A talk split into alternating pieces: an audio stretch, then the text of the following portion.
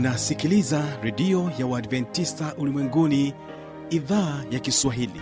Sauti ya matumaini kwa watu wote. Igapanana ya makelele yesu yuaja tena. Ipaza sauti himba sana yesu yuaja tena. Anakuja anakuja yesu yuaja tena hii ni sauti ya matumaini kwa watu wote. Inayokujia kupitia redio ya uadventista ulimwenguni awr toka kila kona ya dunia tunasikia vita njaa maafa. Hivyo washiria marejeo ya mwokozi. Piga panda ewe mlinzi yesu yuwaja tena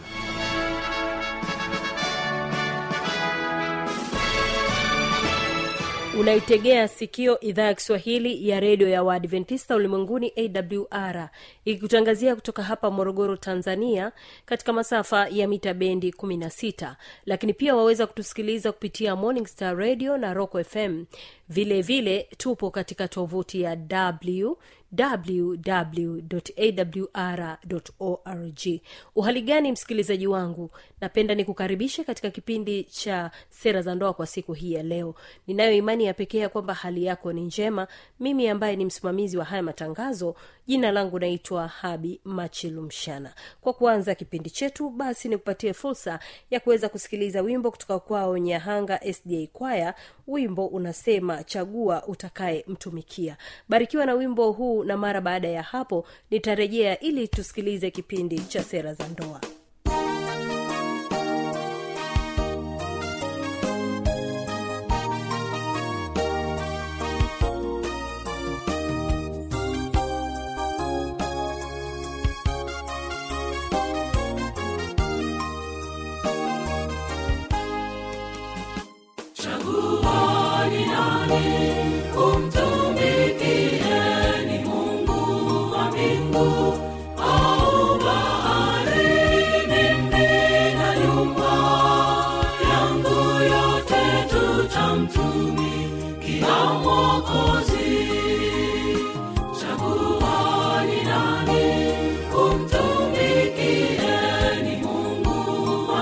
mbingu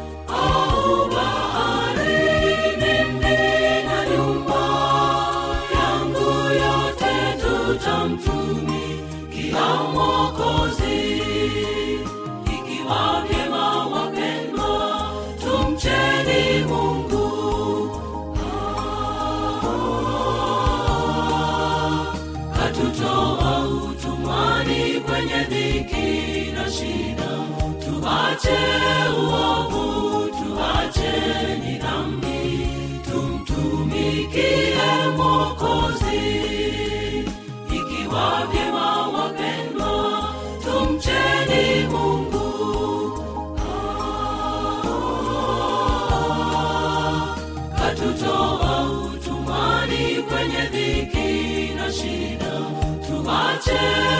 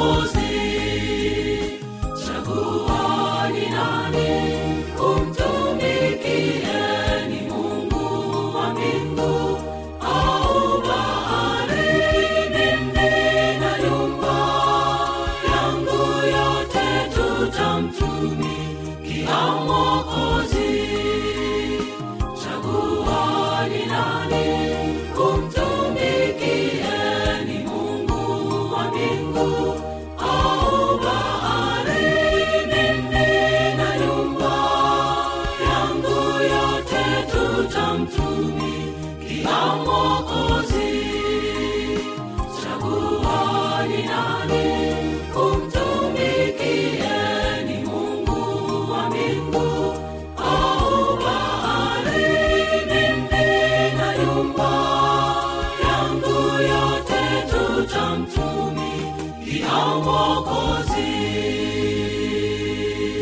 asanteni sana nyahanga sda kwaya na wimbo wenu huu mzuri.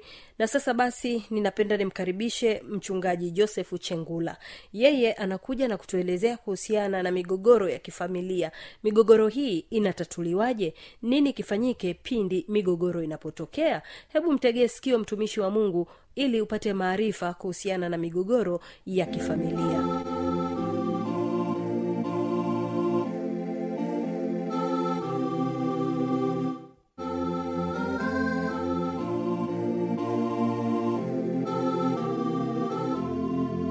mpendwa msikilizaji wangu natumia nafasi hii kukukaribisha katika siku ya leo tuweze kujifunza e, somo la familia.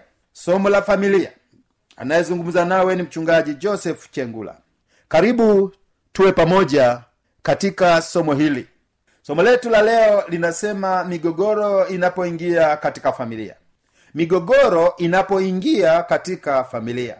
Mpendwa msikilizaji wangu naomba nikualike tuweze kuomba. Baba na mungu wetu wa mbinguni asante kwa kuwa pamoja nasi katika siku hii ya leo. Baba wa mbinguni tunahitaji kujifunza kwako neno lenye uzima neno linalotubariki katika familia.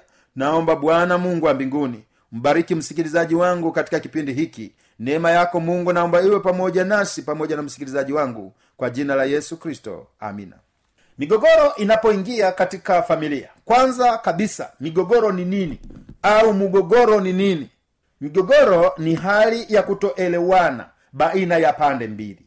Migogoro ni hali ya kutoelewana baina ya pande mbili. Mwanzo sura ya tatu mstari wa kumi na tano nami nitaweka uadui kati yako na huyo mwanamke na kati ya uzao wake. Huo utakuponda kichwa na wewe utamponda kisigino. Mwanzo sura ya tatu mstari wa kumi na tano narudia nami nitaweka uadui kati yako na huyo mwanamke na kati ya uzao wake. Huo utakuponda kichwa na wewe utamponda kisigino. Migogoro. Migogoro tumesema ni hali ya kutoelewana baina ya pande mbili. Hapa tunaona mungu aliwaweka wazazi wetu adamu na eva katika bustani ya ede na mungu alikuwa na uhusiano wa karibu sana na wazazi hawa adamu na eva katika ile bustani ya eden lakini mgogoro ukaanzishwa kwa sababu ya kuvunja kile ambacho mapatano yalikuwepo. Mungu aliwaambia zaeni mkaongezeke mkajaze nchi katika hii bustani ya edeni. Matunda haya yote mnaruhusa kula lakini matunda ya mti wa ujuzi wa mema na mabaya msili maana mkila mtakufa hakika mtakufa. Lakini tunaona tayari wazazi wetu hawa wa kwanza walivunja utaratibu ule ambao mungu aliweka katika ile bustani ya eden. Wakala matunda waliokatazwa wasile kupitia kiumbe kinachoitwa nyoka. Shetani aliingia katika umbo la nyoka na wazazi wetu wa kwanza adamu na eva wakaangukia katika kosa kubwa la kula matunda waliokatazwa wasile.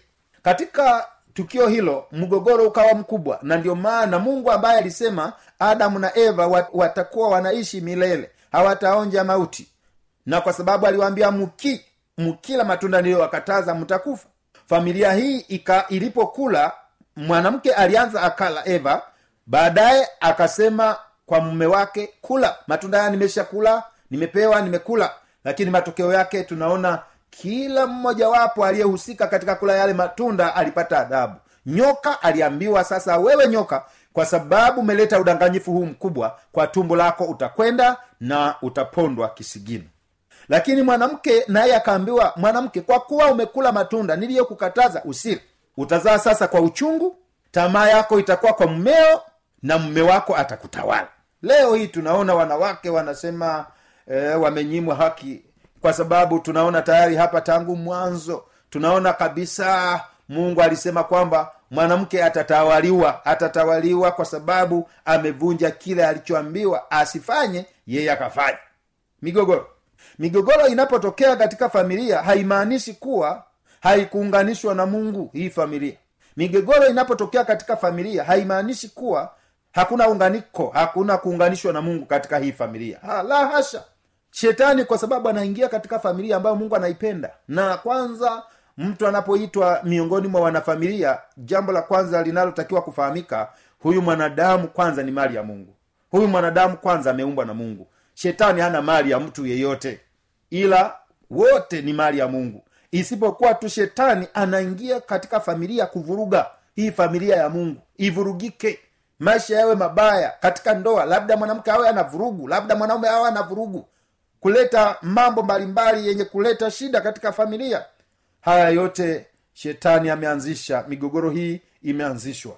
Mgogoro katika familia ndoa ndoa shetani ananyatia ndoa ili kusiwepo na maelewano ili kusiwe na upendo ili kuwe na mambo magumu katika familia katika ndoa zetu. Kwa hiyo shetani anaingia katika ndoa bila kukaribishwa. Anaingia katika ndoa zetu bila kukaribishwa. Anaingia katika familia zetu bila kukaribishwa. Lakini migogoro pia inaweza ikaingia migogoro ya kiuchumi. Kuna migogoro mingi lakini kuna kunaweza kukatokea na migogoro ya kiuchumi. Wanandoa wengine uchumi ukiyumba na wao wanayumba wanatorokana. Lakini huo sio mpango wa mungu kwa sababu wanandoa wanapooana hawakuona hawakuona uchumi ila walioana kwa sababu wameamua kupenda. Walioana kwa sababu kila mmoja anamkubali mwenzake kuishi pamoja. Lakini uchumi wakati fulani uchumi unapoyumba. Hmm? labda watu walikuwa na uchumi mzuri walikuwa na fedha za kutosha walikuwa na utajiri walikuwa na vitu vingi lakini inapokuja kutokea labda kufilisika au uh, kuporwa zile mali ambazo zilikuwepo unaona na mwingine anamtoroka mwenzake. Haya ni matatizo ambayo shetani anayaleta kwa sababu uchumi uchumi sio jambo la kwanza katika familia lakini jambo la kwanza katika familia kila mwanafamilia kumthamini mwenzake kwamba ni bora kuliko yeye. Hiyo ndiyo italeta ushindi mkubwa katika familia na migogoro mingi itaondoka katika familia. Furaha na amani itatawala katika familia. Haijarishi kuwa wewe ni mtu wa mungu. Uchumi unaweza ukayumba wakati wowote. Tunajifunza hata kwa ayubu. Ayubu alikuwa tajiri mkubwa. Uchumi ukayumba kwa ghafula alafu akaugua kwa ghafla lakini tunajifunza ayubu alisimama imara. Alisimama imara hakuyumba.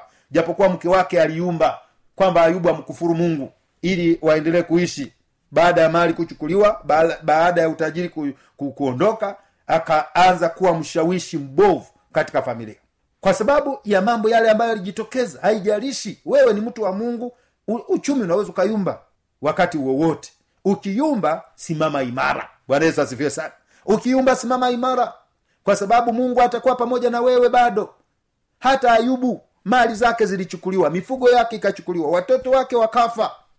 Lakini watu walipokuja mkufuru mungu ukaishi mkufuru mungu ukapone mali zimeibiwa mkufuru mungu. Ayubu alisema siwezi kumkufuru mungu. Je watu anape, nani anayependa mabaya? Nani anayependa mabaya? Nani anayependa mabaya? Hakuna anayependa mabaya. Mabaya yanakuja na mazuri yanapokuja yote tunapaswa kumtukuza mungu ayubu alisimama imara. Katika familia migogoro inapotokea simama imara. Migogoro inapotokea mtegemee yesu. Yesu ndiye silaha yetu kubwa katika familia. Lakini pia mafanikio yanaweza yakamfanya mtu kuanzisha mgogoro. Hapa tumesema e, m, e, uchumi ukiumba pia mgogoro unaweza ukaanza lakini pia mafanikio pia yakija eh, kunaweza kukaanzishwa mgogoro. Kama ustahimilivu utakosekana katika hii familia mgogoro utakuja baada ya mafanikio. Lakini kama katika familia mungu hahusishwi katika familia uchumi ukiyumba basi na wanafamilia wanayumba. Au uchumi ukipanda na wanafamilia wana wanakosa ustamilivu tuwe radhi na vitu tulivyo navyo mungu atatusaidia. Hiyo imeandikwa katika wafilipi sura ya nne mstari wa kumi na moja. Tuwe radhi na vitu tulivyo navyo. Tusianzishe migogoro tulizaliwa hata tunapozaliwa tulizaliwa tukiwa tumekunjua viganja namna hii. Kwamba ninakuja duniani sina kitu. Lakini pia tunaporudi mavumbini unaona vidole vinakunjwa. Kwamba ninarudi bila kitu. Kwa hiyo hivi vitu vinavyoonekana hapa duniani ni vya muda tu. Tumtegemee mungu. Yeye ni tajiri mkuu utajiri usiofirisika jambo lingine migogoro katika familia umaskini unapo unapojitokeza katika familia migogoro katika familia umaskini katika familia haimaanishi kuwa wewe sio mtu wa mungu. Haya yote yanapotokea kwa sababu mtu anaweza kafirisika kwa sababu ya changamoto zilizotokea mtu anakuwa maskini. Alikuwa tajiri lakini anakuja anakuwa maskini. Haya yote ni matatizo ambayo yanaweza kajitokeza lakini haya yote yanapojitokeza tumtegemee mungu. Maana yeye ni tajiri mkubwa. Lakini chanzo cha migogoro yote ni shetani kama ambavyo tumeangalia mwanzo. Chanzo cha migogoro yote ni shetani hebu mungu atusaidie maana mungu anapenda familia zetu ziweze kuishi kwa furaha wanafamilia waishi kwa kupendana wanafamilia waweze kuhurumiana waweze kuthaminiana kila mmoja kumthamini mwenzako mwenzake huo ndio mpango wa mungu. Lakini katika yakobo sura ya nne mstari wa saba neno la mungu linasema basi mtiini mungu mpingeni shetani naye atawakimbia. Basi mtiini mungu mpingeni shetani naye atawakimbia hilo ndio neno la mungu. Migogoro tunaweza tukaiepuka kwa kumpinga shetani. Maana shetani ni kibaraka mkubwa wa kuharibu familia nyingi. Lakini kwa, kum, kwa kumkimbilia yesu kwa kumkimbilia mungu wa mbinguni familia zetu zitakuwa na furaha na amani. Lakini yohana sura ya nane mstari wa arobaini na nne neno la mungu linasema ninyi ni wa baba yenu ibilisi na tamaa za baba yenu ndizo mzipendazo kuzitenda. Yeye alikuwa muuaji tangu mwanzo wala hakusimama katika kweli kwa kuwa hamuna hiyo kweli ndani yake. Kwa hiyo mwanzilishi wa migogoro ni shetani. Shetani anapenda kuleta migogoro katika familia. Lakini hapa tumekumbushwa tumpinge huyo shetani. Tutampingaje? Tutampinga kwa kutii neno la mungu ambalo mungu anatukumbusha kupitia maandiko haya matakatifu. Ndio maana anasema wale ambao wanaendelea kumtii shetani wao ni wa baba yao ibilisi na tamaa zao za baba zao ndizo ambazo wanazipenda kuzitenda. Kuanzisha migogoro basi sisi tunaendelea kuwa vibaraka wa shetani katika maisha yetu. Lakini kwa kuitafuta amani katika familia basi hiyo itaendelea kutusaidia katika familia zetu kuishi kwa furaha na amani. Lusifa aliasi kule mbinguni. Huo ni mgogoro. Lusifa alikuwa ni malaika mkuu ni jina la cheo cha malaika mkuu kule mbinguni. Lakini aliasi kule mbinguni akaanzisha mgogoro mgogoro huu akauanzisha na alipoanzisha huu mgogoro kule mbinguni mungu akamtupa duniani na shetani anafanya kazi hapa duniani kuwafanya watu wawe upande wake wasiwe upande wa mungu. Ufunuo wa yohana sura ya mstari wa saba na wa kumi neno la mungu linasema kulikuwa na vita mbinguni. Mikaeli na malaika zake wakapigana na yule joka naye akapigana nao pamoja na malaika zake kwa hapa vita alianzia mbinguni huyu lusifa alianzia kule mbinguni. Ndiyo mgogoro migogoro inapoingia migogoro inapoingia katika familia. Familia ya mbinguni mgogoro uliingia. Uliingia na na kibaraka anaitwa lusifa lusifa huyu akiwa ni malaika mkuu kule mbinguni. Lakini huyu malaika malaika mkuu lusifa akaruhusu akaruhusu atawaliwe na shetani na mungu akaona hawezi kushindana na huyu lusifa ambaye ni malaika mkuu ambaye amemfanya. Lakini akasema sasa kwa sababu umeendeleza tabia ya kumkataa mungu unatupwa unaondoka katika familia ya mbinguni unaondoka. Maana wewe hauna, umoja na familia ya mbinguni kwa unatupwa. Ndio maana ukisoma ufunuo sura ya kumi na mbili mstari wa kumi na mbili bibilia inasema kwa hiyo shangilieni enyi mbingu nanyi mkaao humo. Ole wa nchi na bahari kwa maana yule ibilisi ameshuka kwenu mwenye ghadhabu nyingi akijua ya kuwa ana wakati mchache tu. Kwa shetani anafanya kazi kwa bidii kwa sababu anajua ana wakati mchache tu. Lakini hapa anasema kwamba huyu shetani huyu shetani ametupwa kwetu ametupwa duniani. Ndio maana biblia inasema olewa nchi na bahari kwa maana yule ibilisi ameshuka kwenu mwenye ghadhabu nyingi akijua ya kuwa ana wakati mchache tu. Biblia inapozungumzia bahari inazungumzia mataifa mengi watu wengi. In, nchi ni duniani kote. Hapa tunajifunza walioko kwenye nchi za nchi za majimaji na walioko kwenye nchi kavu nchi na bahari. Kote huko shetani anafanya kazi anapita kila mahali kuwatafuta watu ambao watakuwa upande wake.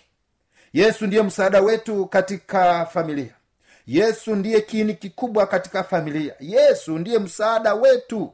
Kama alivyomshinda shetani huyu yesu nasi atatushindia katika familia zetu. Mwachie yesu atawale. Mwachie yesu atawale familia yako. Kulikuwa na vijana wanne. Hawa vijana wanne waliamua wakasema huyu shetani mbona ametusumbua sana? Ameleta migogo ametusumbua sana.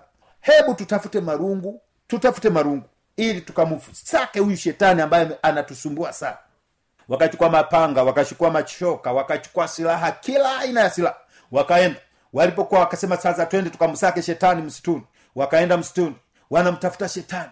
Walipokuwa wanaelekea huko msituni wakaona bulunguti kubwa la pesa zimeanguka chini. Wakasema la tumejipatia pesa nyingi namna hii.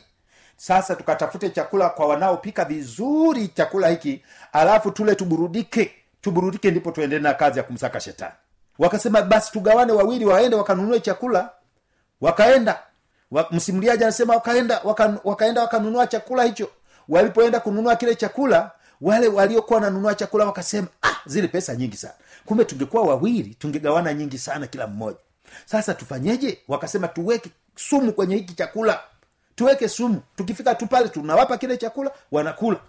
Kumbe na hawa wawili waliobaki na wenyewe wanasema ah hizi pesa hizi ni nyingi sana sasa tukiwa wawili tunaweza tukapata pesa nyingi sana. Tufanyeje? Wakifika tuna chakula wakasema wakifika tuna kile chakula tuwabonde na haya marungu wafe alafu tubaki wawili tu tugawane pesa tukiwa wawili badala ya wanne. Wale watu wame, wanakuja wawili, wawili wanakuja wanakuja na chakula wanakuja na chakula pale wanafika pale. Wale waliokuwa na marungu wakabonda wenzake wale wawili wakapoteza maisha yao pale pale. Na walipowabonda na kuwamaliza wakasema sasa tule chakula tule chakula chetu. Wakaanza kula kile chakula. Wakala kile chakula wakala kile chakula wakala kile chakula wakakimaliza kile chakula. Walipokimaliza kile chakula basi baada ya muda si mrefu chakula kikaanza kusumbua tumboni. Wakaanza kila mmoja kila mmoja eh, sijui kuna nini tumboni. Wanaanza kuhangaika kila mmoja nahangaika kila mmoja nahangaika kila mmoja nahangaika kwa sababu kile chakula kilikuwa na sumu na wao wakafa wakapoteza maisha yao. Kwa wote wanne wakawa wamepoteza maisha yao. Walioenda kununua chakula wote wamekufa. Na hawa ambao walibaki hapa wamekufa. Sasa faida iko wapi? Shetani ana njia nyingi za udanganyifu mkubwa na migogoro kuleta shida katika familia. Mkimbilie yesu. Usalama wako ni kwa yesu katika funuo tatu ishirini nasema tazama tazama nasimama mlangoni na bisha. Mtu akifungua mlango moyo wake nitaingia kwake nami nitakula pamoja naye na yeye pamoja nami. Ewe mwanafamilia unasema mungu nisaidie. Mimi ninataka niwe familia ya mbinguni. Nisiwe kama lusifa aliyeasi familia ya mbinguni akatupwa. Mimi nataka niwe upande wa mungu. Kama ni hitaji lako inua mkono na unasema mimi kama familia nataka nitoe maisha yangu kwa ubatizo nisalimishe maisha yangu kwa yesu inua mkono baba wa mbinguni mbariki msikilizaji wangu ambaye amesikiliza kipindi hiki. Baba wa mbinguni naomba mbariki anatamani awe familia yako mungu familia ya mbinguni. Bwana kwa kuwa nia yake ni hiyo msaidie bwana na kumpigania katika maisha yake. Usimwache mpiganie. Na yule anayeamua kusalimisha maisha yake kwa ubatizo bwana msaidie atafute mahali mahali lilipo kanisa ili aweze kubatizwa. Bwana asante kwa sababu tamsaidia msikilizaji wangu kwa jina la yesu amina.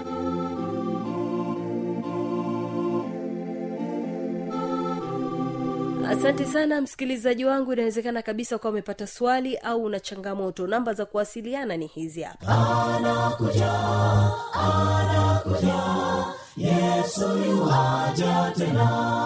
Na hii ni awr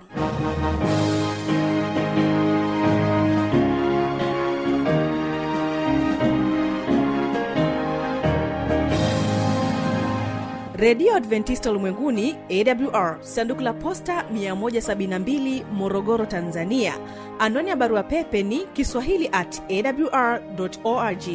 Namba ya mawasiliano simu ya kiganjani 653 570814 na pia unaweza kuwasiliana nasi na idhaa ya maasai kwa nambari 769 986355 ukiwa nje ya tanzania kumbuka kuanza na namba kiunganishi alama ya kujumlisha 255 unaweza kutoa maoni yako kwa njia ya facebook kwa jina la awr tanzania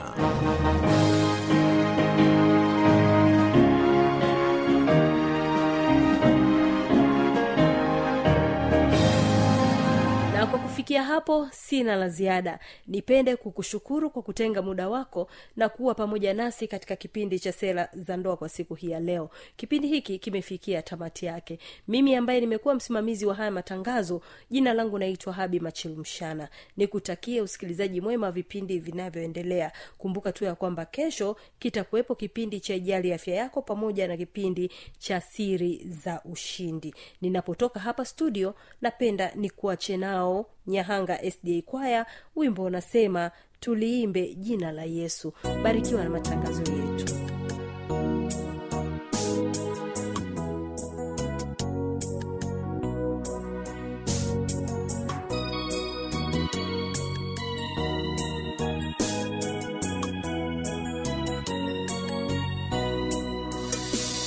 Nitafurahi sana katika bwana nafsi yangu itamshangilia Mwokozi, yeye amenivika vazi la wokovu.